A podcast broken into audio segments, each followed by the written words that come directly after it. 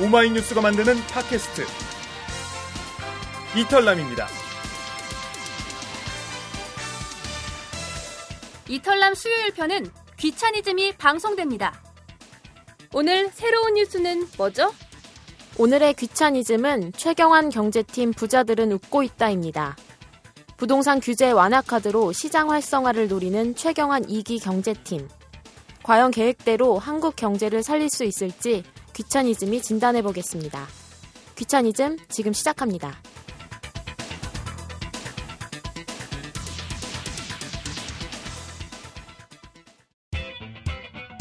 경제 뉴스가 어려운 분들, 귀를 열고 찬찬히 들어보면 경제가 쉬워집니다. 어려운 경제가 만만해지는 시간. 오마이뉴스 경제부 기자들의 귀차니즘. 청취자 여러분 안녕하세요. 오마이뉴스 경제부 기자들이 만드는 귀차니즘 6월 넷째 주 방송을 시작하겠습니다. 저는 진행을 맡은 경제부 막내 기자 김지혜입니다. 지금 이 자리에는 김종철, 김시연, 김동원 기자가 나와 있습니다. 안녕하세요. 안녕하세요. 예, 안녕하세요. 네, 지난 한 주 동안 많은 일들이 있었죠. 녹음을 하고 있는 오늘은 화요일인데요. 저번 주 토요일에는 무장을 한 이제 군인이 탈영을 했고 오늘 오전에는 문창극 총리 후보자가 자진 사퇴를 했죠. 오늘 아침에 그 문창구 후보자 사퇴 회견이 있었잖아요. 다들 보셨죠? 아, 그거 어떠셨어요? 저는 14분, 15분, 15분 동안 총리 사퇴 회견을 15분 동안 한 것이 거의 처음이라면서 보통 1분 내외도 안 됐는데. 아니 안한 경우도 있었죠. 안 한 경우도 있었고 네. 그렇죠. 네. 그 어떤 석가는 제목을 그렇게 뽑았던데요. 성난 회견, 성난 뭐 사퇴. 그렇게 그분이 성내야 할 이유를 저는 잘 모르겠던데. 뭐 나름대로 뭐 좀 아쉬웠나 보죠. 저는 좀 특이했던 게 그 사태 해결을 봤더니 그 기자 출신이시잖아요. 근데 그 흔히 야마라고 하죠. 핵심이 되는 부분 사퇴하겠다는 말을 앞에서 안 하시고 맨 맨 마지막에. 뒤에서 하셔갖고 그렇죠. 네. 저희는 이제 앞에서 치고 나가지 않으면 혼나잖아요. 근데 뒤에 빼셨길래 감각을 잃으셨나 그런 생각을 좀 했습니다. 그러니까 그 옆에 같이 봤던 기자들이 그러던데요. 맨 마지막 문장만 하면 될 걸 왜 앞에 그렇게 길게 얘기했는지 잘 얘기 안 되겠다고 그런 얘기도 하고 그러던데. 뭐 아무튼 뭐 사퇴했으니까요. 이제 새 마음 새 그러니까 뜻으로. 음. 네, 다음 총리 후보자는 누가 나올지 궁금하네요. 한 주간 경제 분야에서도 소식들이 많았는데요. 그럼 지난 한 주 동안 경제면에 무슨 일이 있었는지 간단히 정리해 보겠습니다. 첫 번째 코너 경제 뉴스 탑 5입니다. 첫 번째 소식입니다. 선거가 끝나자마자 공공요금이 들썩이고 있습니다. 지자체와 공공기관들이 오는 7월부터 버스 요금과 도시가스 요금을 줄줄이 올릴 기세인데요. 당장 전남 11개 시군은 도시가스 요금을 평균 5.4% 올리기로 했고 서울을 비롯해 대구, 경남, 전북, 충북, 충남 등도 인상을 검토하고 있다고 합니다. 제주는 8월부터 시내버스 요금을 11.8%에서 20%까지 올리기로 했고 부산, 대전, 경북도 검토 중입니다. 다음 달 중순부터 입석이 금지되는 수도권 광역버스 요금도 인상이 불가피해 보입니다. 다음은 국민은행 갈등이 더 격화되고 있다는 소식입니다.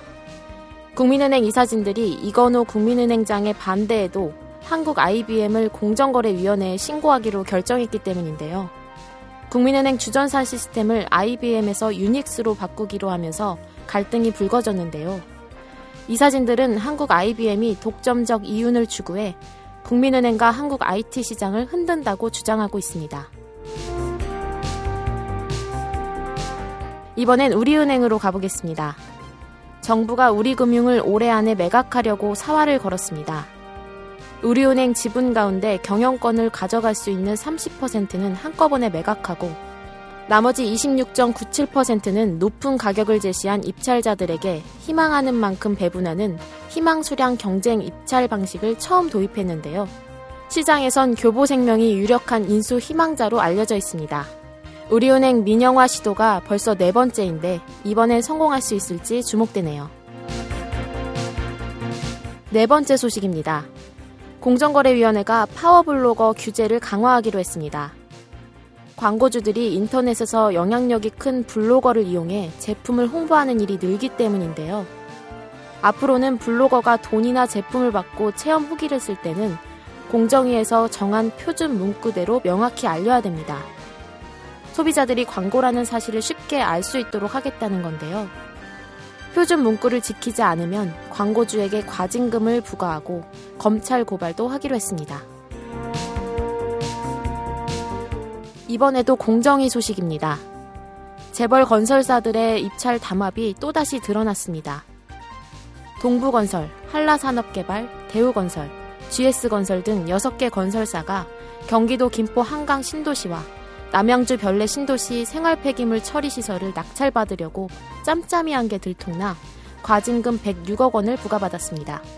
그런데 노델의 공정거래위원장은 건설사를 상대로 과징금과 입찰 참가 제한까지 하는 건 과도하다며 완화하겠다고 해 논란이 되고 있는데요.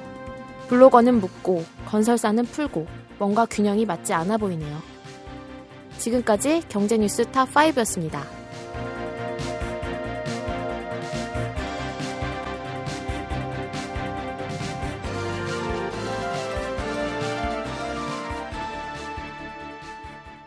네, 지금까지 한 주간 소식들 살펴봤는데요. 지금 주목해야 될 뉴스는 어떤 건가요? 그 파워블로거 규제 문제를 좀 주목해 봐야 될 것 같은데요. 사실 그 파워블로거 문제는 어제 오늘 문제는 아니에요. 실제로 이렇게 뭐 돈이나 뭐 제품을 이제 받는 조건으로 이제 유리한 글을 쓰는 블로거들이 많이 있으니까요. 근데 이제 우리가 여기서 주목해 봐야 될 건 과연 언론은 자유롭냐는 거예요. 사실 뭐 오마이뉴스 같은 경우도 오마이뷰라는 이제 제품 리뷰 코너를 운영하고 있지만 저희는 어떤 뭐 그 제품을 뭐 어떤 받는 대가로 리뷰를 한다든지 그런 식의 어떤 건 없는데 실제로 다른 언론사 같은 경우에는 이런 파워블로거 못지않게 그 언론사와 어떤 광고주 간의 어떤 유착에 의해서 리뷰 기사가 나오는 경우가 많이 있거든요. 근데 어떤 그런 그 언론사는 놔두고 이런 파워 블로거만 규제를 한다는 거는 좀 뭔가 좀 균형이 맞지 않지 않나 이제 그런 생각이 듭니다. 이게 유독 지금 이게 파워블로거 이건 예전에 한번 크게 사회 문제화까지 한번 된 적 있었잖아요. 그 음식에 되게 유명한 여자분께서 음 식 블로거 되게 유명한 여자분께서 그 이제 천천히 그 음식을 하는 자기의 어떤 그 내용을 쓰다가 이제 하나씩 하나씩 주방용품 뭐 음식의 어떤 다른 재료 뭐 이렇게 소개하면서 그게 이제 처음엔 순수하게 됐다. 나중에 그게 엄청난 어, 하나의 기업화 됐죠. 그래가지고 그분이 올린 수익이 1년에 엄청난 금액이 된 거예요. 그래가지고 세금 부과까지 뭐 어떻게 하느냐에 따라부터 그리고 그분의 음식에 들어가는 재료나 그다음에 여러 가지 그 기구 이런 것들을 어 리뷰할 때 그 해당 업체로부터 일정한 금액의 돈을 받고 그리고 또 그게 제대로 신고도 안 되고 그리고 또 그 제품 리뷰 때 제대로 그 제품을 받아 썼다 내지금 제품을 어 일정 부분 자기 뭐 돈을 받았다 이런 것도 전혀 표시 내용이 없었거든요. 그 사건 이후로 지금은 이제 일부 파워블로거들 보면 어, 이 제품의 리뷰는 뭐 회사로부터 제공받아 뭐 쓰게 됐습니다. 이렇게 일정 부분 좀 나옵니다. 근데 이번에 이제 공정위가 더 규제를 하는 것은 좀 더 명확하게 하라는 거예요. 그 글 안에 맨 위에다가 색깔을 다르게 한다거나 아니면 좀 그 글씨의 크기를 다르게 한다거나 그러니까 읽는 독자들이 이 리뷰가 어, 해당 업체로부터 돈을 받았거나 아니면 제품을 아예 그냥 뭐 그냥 공짜로 받았다거나 그런 걸 명확하게 해서 독자로 하여금 그 이 리뷰였던 신뢰성, 객관성을 좀 판단하라는 건데 아까 우리 김천 기자 말한 것처럼 언론들도 대부분 많은 제품 리뷰를 많이 하죠. 일부 파워블로거 좀뭐 명시적으로 돈을 받고 굉장히 그 제품 홍보성으로 쓰는 것과는 좀 약간 다르긴 한데 언론들도 문제가 있긴 하죠 분명히 자동차도 마찬가지고 특히 이제 IT 분야도 마찬가지고 각 분야별로 어, 그런 부분이 꽤 있죠. 그 이제 뭐 기사 뭐 리뷰가 뿐만 아니더라도 근데 사실 뭐 이 기사와 어떤 뭐 광고 뭐 배너 몇 번째 있는 무슨 배너 광고가 이 기사하고 연관이 있다 뭐 이 정도를 밝히기 시작하면 아마 대부분의 온라인 언론에서는 뭐 오프라인 같은 경우는 지면 몇 번 칸에 있는 무슨 광고가 어떤 기사랑 연관이 있다 이런 거를 원칙적으로는 밝혀줘야 되는 거죠. 왜냐하면 이제 독자가 잘못된 정보를 받아들일 수 있으니까 그렇게 돼야 되는데 사실 좀 언론은 그게 쉽지가 않고 저도 이제 이번에 보니까 파워블로거만 이제 규제를 하는 걸로 됐는데 사실 저는 그냥 개인적인 생각으로는 파워블로거는 그래도 이제 써보고 써보고 하니까 좀 그래도 그나마 낫다는 생각이 드는데 일부 언론 같은 경우는 좀 약간 써보지 않은 것 같다라는 인상을 받을 때도 많아서 뭐 모든 기자들이 그러지는 않겠지만 설마 일부 보면 그냥 회사에서 준 자료만 가지고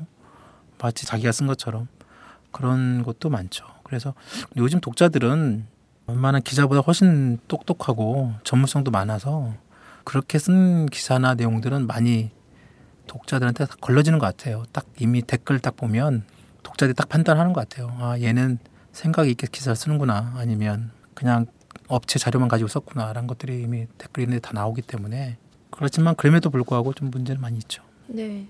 그리고 금융권에도 소식들이 좀 있었는데요. 국민은행 같은 경우에는 음, 다시 이사회를 열어서 갈등 봉합을 하나 지켜봤더니 다시 이제 이사진들이 처음으로 의견을 밝혀서 지금 은행장이 주장한 IBM 시스템에 문제가 있고 그것을 이제 공정거래위원회에 신고하기로 했다고 결정을 해서 지금 갈등이 더 커지고 있는데요.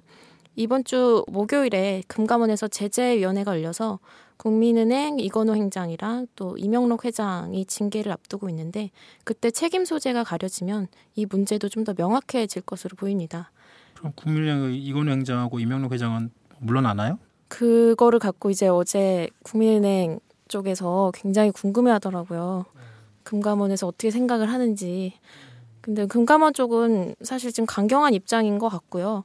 그래서 물론 지켜봐야겠지만 아무래도 지금 이미 나온 대로 중징계 가좀 피하긴 어렵지 않나 이런 예, 추측이 됩니다.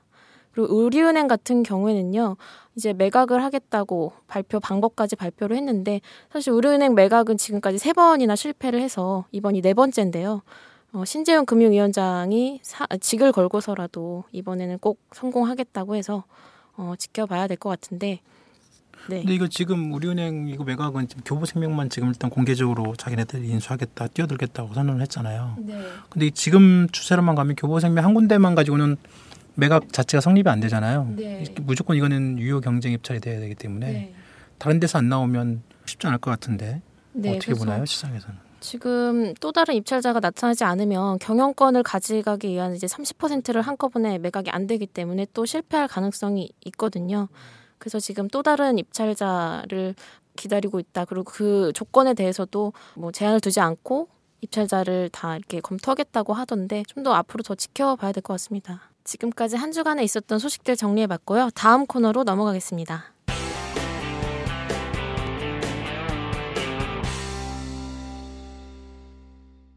이번 순서는 김종철의 경제 미디어 비평 시간입니다.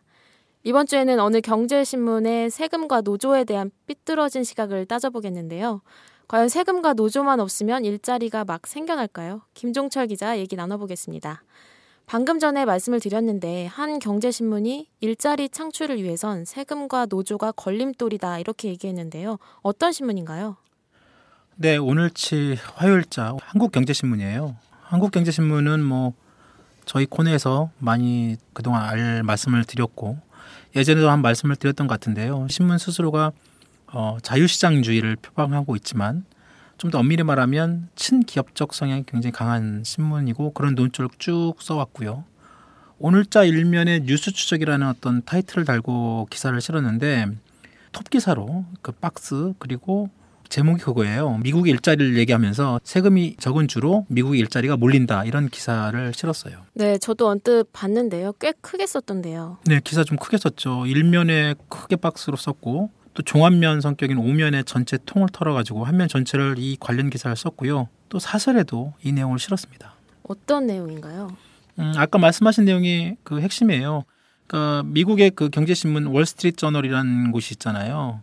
이 월스트리트 저널도 여러분도 아시다시피 그 약간 보수적 성향의 어, 시장주의에 입각한 논조를 쭉 보이는 것으로 유명한 그런 미국 경제신문인데 그 월스트리트 보도 내용을 이 한국경제신문이 그대로 받아가지고 대서 특필한 내용이에요. 어, 내용을 좀만 소개를 드리면 이 월스트리트 저널이 미국의 50개 주의 그 카운티, 그러니까 50개 주 안에 여러 가지 또 중소 도시가 있잖아요. 그 카운티별 일자리 수를 집계를 했는데 미국 전체 카운티의 62%는 일자리가 늘었고 38%가 어, 일자리가 줄었다. 그런 통계 기사였습니다.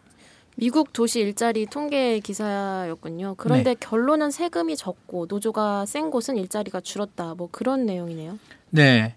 그 월스트리트 저널 그 기사가 이제 한국경제신문이 인용한 그 월스트리트 저널 기사를 보면 인구 40만 명 어떤 두 군데 그 대표적인 케이스가 나오는데요. 그 엘라바마주의 모빌 카운티하고 뉴욕주의 오논다카 카운티 이 두 곳의 일자리를 분석을 했어요. 그래서 어, 엘라바마 주 쪽에는 일자리가 늘었고 뉴욕 쪽은 일자리가 줄었다는 거예요. 그래서 요인이 뭐냐 이렇게 봤더니 엘라바마 주가 뉴욕 주보다 세금이 적고 또 그쪽에 기업 노조 가입률이 적다. 그렇기 때문에 엘라바마 주의 일자리가 늘었다. 이런 식으로 분석을 했어요. 일자리가 얼마나 증가하고 줄었나요?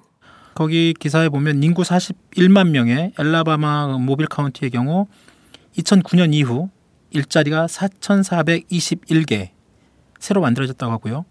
뉴욕의 오눈다카 카운티 같은 경우는 3,735개 줄었다는 거예요. 그래서 수치상으로만 보면 뭐 분명히 늘어나고 줄고 이건 분명한데 이걸 이제 이게 2009년 이후 일자리니까 이걸 1년 후 따지면 엘라바마주 같은 경우는 1년 한 800개 정도 늘어났고 뉴욕은 한 600개 정도 줄었다는 얘기인데 글쎄요 이게 어 과연 얼마나 이렇게 통계학적으로 의미가 있는지 그리고 실제 이 정도의 일자리 창출 과정에서 정말로 세금이 낮고 높고 또 노조의 가입, 가입률이 높고 낮고 이것이 정말로 어떤 큰 영향을 미쳤는지 이 기사에는 정확히 나와 있지는 않습니다. 그래서 어, 이게 정말로 그런 세금과 노조에 큰 영향이 있는지 그게 잘 이해하기가 좀 쉽지 않습니다.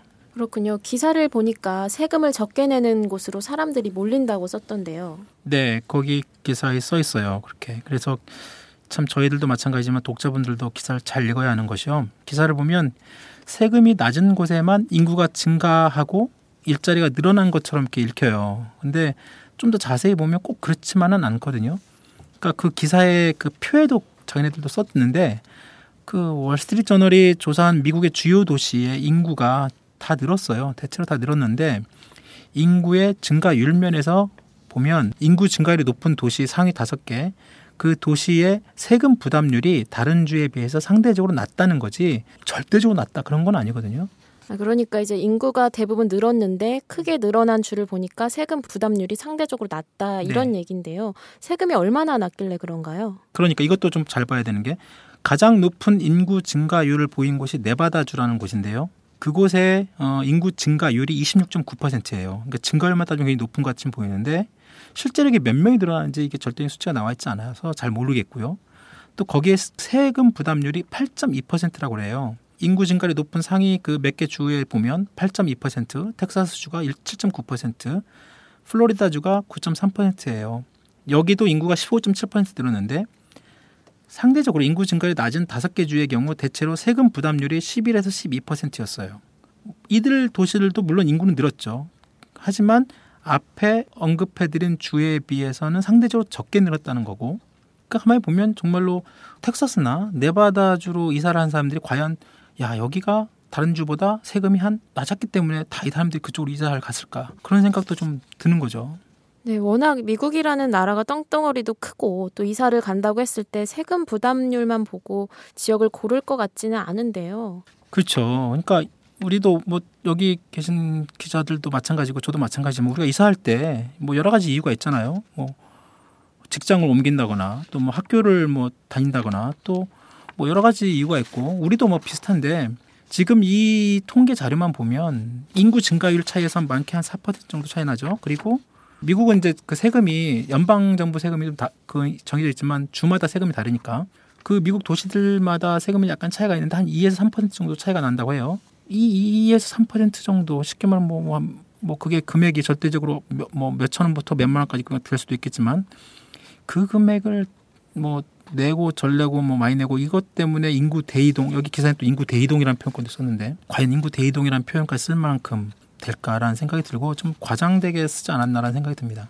네, 이제 기업들을 보면 1%의 차이라도 싼 데로 가는 게 기업들 입장일 텐데요. 네, 그렇죠. 그러니까 물론 그 기업들, 더군다나 이제 미국에 진출하려는 기업들이라면 아무래도 세금을 적게 매기는 도시가 있다면 그쪽으로 가겠죠. 그리고 매출이 한 수백억에 올라가는 매출이라면 1%도 어, 크죠. 금액이. 원래 이 기업들은 제품 하나에 뭐 그 마진율, 그 이익률이죠. 뭐 1%면 그거 가지고 싸우고 그러는데 하여튼 뭐 기업들 입장에 보면 뭐 1%도 적은 금액은 아니니까. 그래서 그럼에도 불구하고 기업이 어떤 나라나 도시로 그 진출할 때는 세금이 낮은 것도 하나의 원인이 될 수 있지만 그것이 꼭 절대적인 무조건 세금이 낮기 때문에 그쪽으로 가야 되겠다라고 그렇게 말하는 기업인이 그렇게 많지는 않습니다. 제가 만나본 여러 가지 기업인들 보면 꼭 또 세금이 낮으면 당연히 그것도 하나의 고려 요인 중에 하나지 세금이 낮기 때문에 무조건 그쪽 지역으로 간다라고 하지가 않아요. 여기 이 기사에서는 현대차 엘라바마 공장을 약간 언급은 했지만 현대차도 마찬가지입니다. 현대차도 엘라바마 공장 거기 갈 때도 물론 상대적으로 다른 주에 비해서 세금 부담률이 좀 적긴 하더라도 여러 가지 그 지역적 조건, 그다음에 운송 조건, 그다음에 여러 가지 환경 이런 것들이 다 복합적으로 고려돼서 기업이 공장을 짓거나 진출하는 것이지 단지 세금이 낮다. 뭐 노조 가입률이 낮다. 그것 때문에 꼭 그, 그쪽으로 진출한다. 이렇게 보는 건 좀 어려운 부분이 있죠. 그렇겠죠. 그런데도 이제 한국경제신문은 일자리 창출 관건은 세금과 노조라고 쓰고 있고요. 네, 제목도 그렇고 그렇게 썼죠. 아예 대놓고. 그러니까 한국경제신문이 이 신문 자체의 최대 주주가 현대차, 삼성, 국내 대기업들이에요. 그리고 또 그런 그런 대기업들이 이제 아무래도 이 신문의 최대 주주이기 때문에 신문도 이 자신들의 주주 기업들의 눈치를 볼 수밖에 없는 거죠. 그럼에도 불구하고 이번에 기사나 이런 사설 이런 것들을 보면 너무 친기업 즉 너무 한쪽에 치우친 것이 아닌가 그런 생각이 듭니다. 사설을 어떻게 썼냐면 기업이 움직이면 인구도 따라간다. 그런 지역이 발전한다. 미국만의 현상이 아니다. 찾아온 일자리를 걷어차고 멀쩡한 일자리조차 없애버린 괴물이 무엇인지 더욱 확실해졌다. 여기 괴물이라고 썼어요. 그래서 일자리 답은 이미 나와 있다. 낮은 세금, 고용 유연성, 규제 혁파가 그 길이다. 이게 낮은 세금은 결국은 정부 보고 세금을 내리라, 내리라는 거고 고용 유연성은 결국은 강한 노조 내지는 고용 그 비정규직이 우리나라 지금 굉장히 많은데 이것도 이제 마찬가지고 규제 혁파는 뭐 계속 해왔던 얘기죠. 근데 이게 미국의 일반성으로 이렇게 얘기할 만한 건 아니죠. 왜냐하면 유럽만 가도 전혀 그렇지 않습니다. 글로벌 경제 위기에 그 독일 같은 경우 보면 거의 뭐 제조업 강국으로 세계 지금 경제를 이끌고 있잖아요. 독일은 뭐 세금이 지금 이 미국에 비해 비할 정도 아닐 정도 되게 높잖아요. 높고 노조 조직률도 거기는 뭐 일부 기업들 보면 거의 80%에 달하죠. 그러면서도 그 기업은 나름대로 굉장히 그 글로벌 경쟁력도 갖고 있고 또 엄청난 이익을 내면서 세계 최고 기업으로 가고 그런 기업들이 독일에 되게 많아요. 그래서 글로벌 경제 위기로 이번에 그 보면 미국식 자본주의, 그 신자유주의 이런 여러 가지 반성도 미국 내에서도 나오고 있고 또 오바마 행정부도 마찬가지고 미국 내 기업들도 그렇고 그런 어떤 세계적인 움직임을 이 한국경제신문이 모를 리 없을 텐데 이런 기사를 이렇게 대서 특필하는 거 보면 속내가 너무 뻔하다 이런 생각이 듭니다. 네, 그렇군요. 잘 들었습니다. 지금까지 김종철의 경제 미디어 비평이었습니다.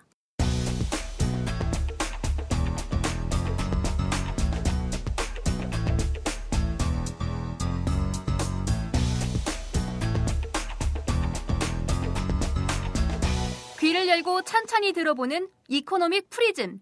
오마이뉴스 경제부 기자들의 귀차니즘. 지금 여러분께서는 오마이뉴스의 이털남 수요일 순서 경제부 기자들이 만드는 귀차니즘과 함께하고 계십니다. 이번 주 이슈 뽀개기는 최경환 경제팀 부자들은 웃고 있다입니다. 약 14일 동안 버티기를 하던 문창극 총리 후보자가 자진 사퇴를 하면서 청와대가 2기 내각 인사들의 청문 요청서를 국회에 제출할 예정인데요. 문 후보자가 사퇴를 하면서 역시 가장 주목받고 있는 것은 최경환 경제부총리 겸 기획재정부 장관 후보자인데요. 여당과 야당의 분위기를 보면 무난하게 통과하지 않겠느냐 하는 관측이 지배적인 것 같습니다. 앞으로 이 새 경제팀이 우리 경제에 어떤 변화를 몰고 올지 지난주에 이어 조금 더 세부적인 내용으로 2탄을 준비해 봤습니다. 최경환 후보자가 지난 13일에 기자들을 불러 했던 총부채 상환 비율 DTI와 주택 담보 인정 비율 LTV 관련 발언의 여진이 좀 오래가는 분위기입니다. 하는도 최 후보자 눈치 보기에 나섰다죠. 김동환 기자 설명해 주시죠. 네, 그 LTV와 DTI 규제는 그 주택 구입자가 은행에서 대출받는 한도를 담보와 소득에 따라 제한하는 내용인데요. 최 후보자가 이걸 완화하겠다고 얘기를 했었죠. 원래는 기재부, 금융위, 금감원 등 국내 경제 관련 정부 부처 모두가 이 규제 완화에 부정적이었습니다. 빚 내는 한도를 높여주게 되면 지금 심각한 가계부채 문제가 더 심각해질 수 있다는 게 이유였는데요. 최 후보자 발언 후 어, 공교롭게도 전부 입장이 바뀌었습니다. 이게 지난주까지의 상황이었고 여기에 국내 통화량 조절을 맡고 있는 한국은행까지 눈치 보기에 나선 겁니다. 어떻게 입장들을 바꿨나요? 예, 최 후보자 발언 이후 국회 기획재정위원회 박원석 정의당 의원실에서 한국은행에 그와 관련된 입장을 알려달라 요구를 했어요. 그래서 이제 하은이 19일에 답변서를 박 의원실에 보냈는데 뭐라고 보냈냐면 두 가지 규제 조정은 주택시장 동향을 포함하는 거시경제 상황 이외에도 가계 재무 건전성, 금융기관 경영 건전성 등에 미치는 영향을 종합적으로 감안해 신중하게 추진하는 것이 바람직하다. 이런 답변서를 보내옵니다. 이게 이제 원래 하느니 지금까지 LTV DTI 규제 완화 얘기가 나왔을 때 꾸준히 밝혀왔던 입장 그대로인 내용이었어요. 근데 이제 다음 날인 20일에 하느니 새로 수정된 답변을 보내옵니다. 수정된 답변서에는 어, 두 규제가 부동산 거래 활성화를 다소 제약하는 측면이 있다는 내용이 추가가 됐고요. 그리고 이제 마지막 그 문장에 종합적으로 감안해 신중하게 추진하는 게 바람직하다. 요게 이제 원래 문구였는데 여기서 신중하게가 빠졌습니다. 이제 말하자면 원래는 규제 완화에 부정적이다가 중립적인 입장으로 돌아선 셈입니다. 이주열 하는 총재는 최근 소득 불균형 문제가 심각하다는 지적을 하지 않았나요?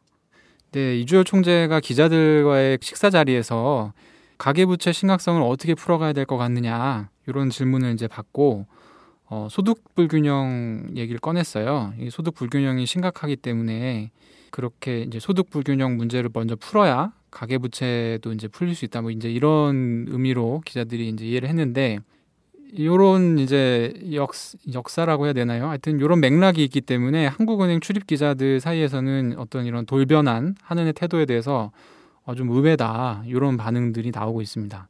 사실상 이제 경제부처 전부가 최 후보자의 눈치를 보는 상황인데 향후 나올 경제 정책에는 어떤 영향을 미칠까요? 예, 그래서 이제 하는이 이런 태도를 보인 게 이제 이번 주 월요일자 조간 신문에 보도가 됐고요. 저희가 이제 취재를 했어요. 전문가들한테 전화를 돌려보니 회의보자 입장에서는 이제 거칠 게 없다. 이제 자기 하고 싶은 거 다 해도 되는 그런 상황이다. 실제로 그렇게 할 거다. 뭐 이런 전망들을 내놓고 있습니다. 나올 만한 어떤 정책으로는 분양가 상한제 폐지 같은 부동산 규제 완화책들이 이제 꼽히고 있고요. 그리고 이제 뭐 뭔지 모르겠지만 아무튼 부자 감세가 또 시도될 수 있다. 이런 평들도 있었습니다. 부동산 규제 완화는 어떤 쪽에 포인트가 맞춰질까요? 며칠 전에 그 김원동 경제정의 실천 시민연합 본부장을 만났는데요. 이분은 최 후보자가 거래 활성화보다는 아마 주택 가격을 높이는 쪽에 집중할 가능성이 높다 이런 얘기를 했어요. 뚜렷한 이유가 있나요? 그 이미 올해 주택 거래량 같은 경우 지난해 같은 시기에 비해서 많이 늘어난 상태거든요. 정부가 주택 거래 활성화 뭐 이런 거를 얘기를 했는데 실제로 지금 주택 거래는 활성화가 돼 있는 상태라서 아마 또 부동산 활성화 정책을 낸다면 그 대상은 주택의 가격일 것이다. 뭐 이런 시각입니다. 어, 근데 이런 시각은 김 본부장 이외에도 그 뭐 조명래 당국대 교수나 어떤 부동산 관련 학계에 있는 분들이 비슷한 지적을 하고 계세요. 네, 주택 가격을 올리면 집 없는 서민들은 더 힘들어지지 않을까요?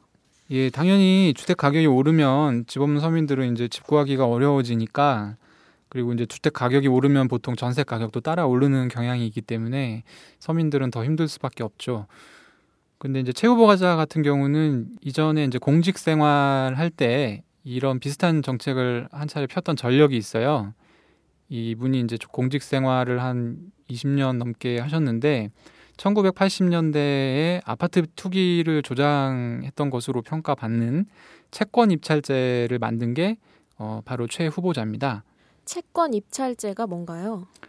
그 1980년대에는 아파트 공급가가 굉장히 낮았어요. 정부에서 일부러 그 공공 택지를 원가에 조성을 해가지고 굉장히 낮은 가격에 공급을 했기 때문에 아파트 청약 신청을 하고 당첨이 되면은 거의 이제 횡재하는 수준이었는데 이런 상황 자체가 이제 어떤 투기를 조장할 수 있다는 인식에서 나온 정책입니다. 아파트 청약예금 1순위자 중에 국채를 높은 가격에 구입한 사람부터 분양 당첨권을 주는 식으로 운용을 했는데요.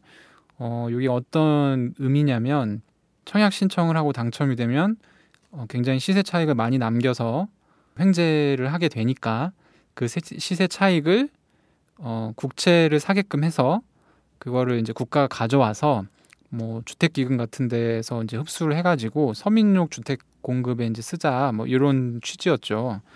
근데 이제 취지 자체는 굉장히 좋았지만 어 이게 간단히 생각해 보면 굉장히 바로 어떤 영향이 있었을지 이제 상상할 수가 있는 게 이게 쉽게 얘기하면 청약 당첨자들이 아파트 분양을 받는 금액 자체를 높여주는 그런 정책이거든요.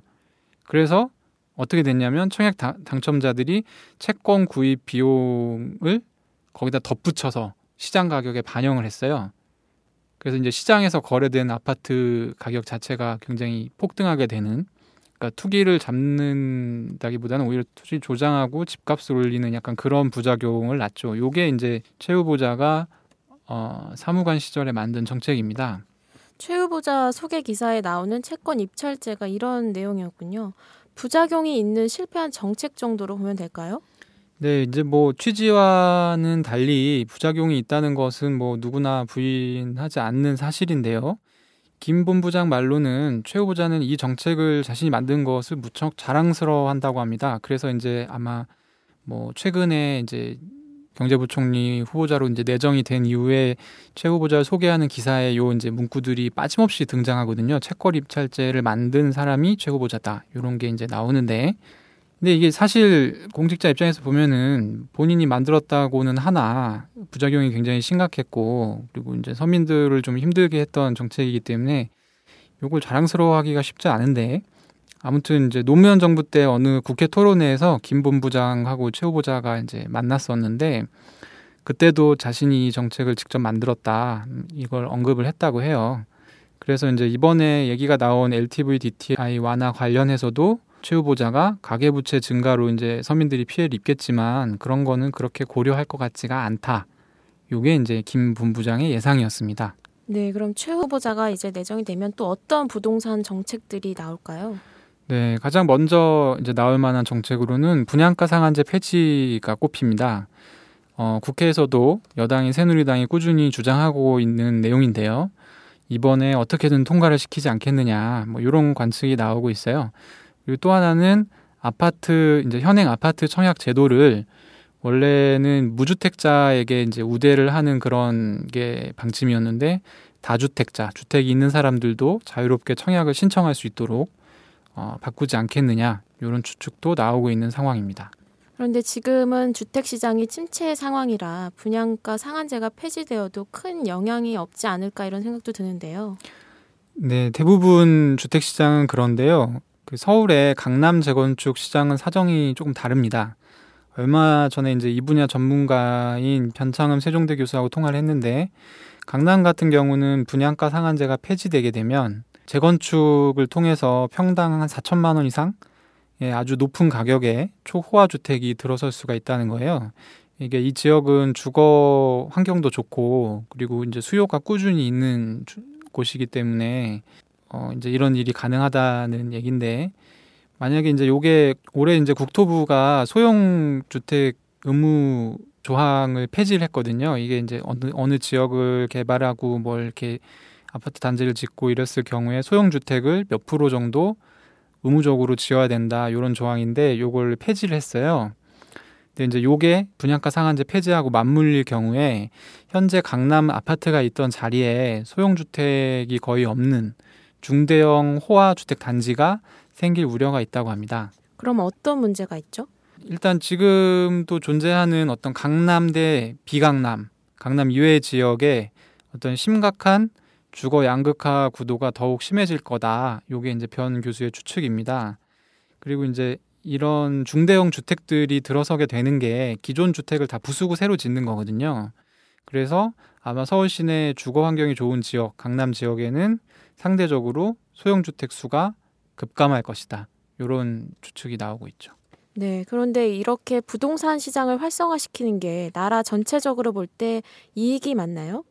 수치로만 따지면은 좀 뭔가 경제가 활성화되는 것 같은 그런 분위기도 느낄 수 있는데요. 하지만 전문가들은 좀 회의적으로 보고 있어요. 이제 전성인 홍익대 교수가 대표적인데 이분은 이런 식의 어떤 부동산 부영책이 지속 가능성이 거의 없어서 한마디로 이제 휴지의 불때기가 아니냐 이제 그런 식으로 비판하고 있습니다. 어떤 이유에서 그렇게 비판했나요?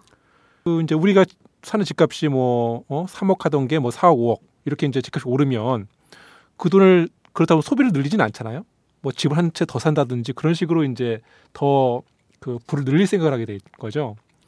그 통계청 자료에서도 보면 지난해 이제 소득 하위 10%가 이제 소비하는 성향이 141%예요. 그러니까 버는 거에 비해서 더 많이 쓴다는 거고 반대로 이제 소득 상위 10% 같은 경우에는 57.8%니까 한 100만 원 벌어도 57만 원밖에 소비를 안 한다는 거죠.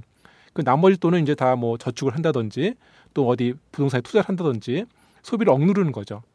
결국에 어떤 자산 소득가들한테 뭐 세금을 깎아주고 해봐야 그 실질적인 어떤 경제에는 별로 이제 부양 효과가 없는 거죠.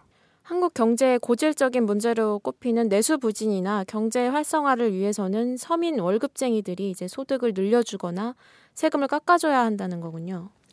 네, 그렇죠. 근데 정 교수는 지난 13일 날 정부가 발표한 그 임대소득자 분리과세 방침을 갖고 그렇게 될 가능성은 없다, 낮다라고 이제 보고 있는데요. 이게 뭐냐면 이제 과거에는 이주택자에서 이제 그 연간 임대 소득이 2천만 원 미만이면 그 종합소득세하고 이제 별도로 과세를 했어요. 그만큼 이제 임대 소득이 있는 분들한테는 세금이 줄어드니까 이 긍정적인 그런 건데 근데 13일 날 이제 이거를 좀 완화해서 이주택자뿐만 아니라 이제 보유주택 수와 상관없이 그 임대소득이 이제 2천만 원 미만이면 무조건 이제 분리과세를 하게 되는 거죠. 그 원래 이제 지난 2월에는 이게 세입자들의 어떤 세금 부담을 좀 줄인다는 취지로 시작이 됐는데 결국에는 이제 집주인 세금을 줄여주는 정책으로 이제 변질된 거죠. 당시 이제 최경환 후보자가 내등되기 전인데도 그런 건데요. 사실 이 박근혜 정부가 하고 싶은 정책이 바로 이렇게 그 자산 부자들을 어떤 챙겨주는 쪽이라고 볼 수 있는 거죠. 네, 잘 들었습니다. 지금까지 최경환 경제팀 부자들은 웃고 있다라는 주제로 함께 얘기해 봤습니다. 오늘 저희가 준비한 소식은 여기까지입니다. 이 방송은 10만인 클럽 여러분의 후원으로 제작되고 있습니다. 항상 감사드립니다. 참여 방법은 오마이뉴스 홈페이지나 02733-5505로 전화 주신 후 내선 번호 274번을 누르시면 담당자와 연결됩니다. 이털남 시즌3 수요일 순서 경제부 기자들이 만드는 귀차니즘 6월 넷째 주 방송을 이것으로 마치겠습니다. 지금까지 진행의 김지혜, 출연 김종철, 김시현, 김동환, 제작은 강현준이었습니다. 저희는 다음 주에 더 쉽고 재밌는 경제 이야기로 찾아오겠습니다. 감사합니다.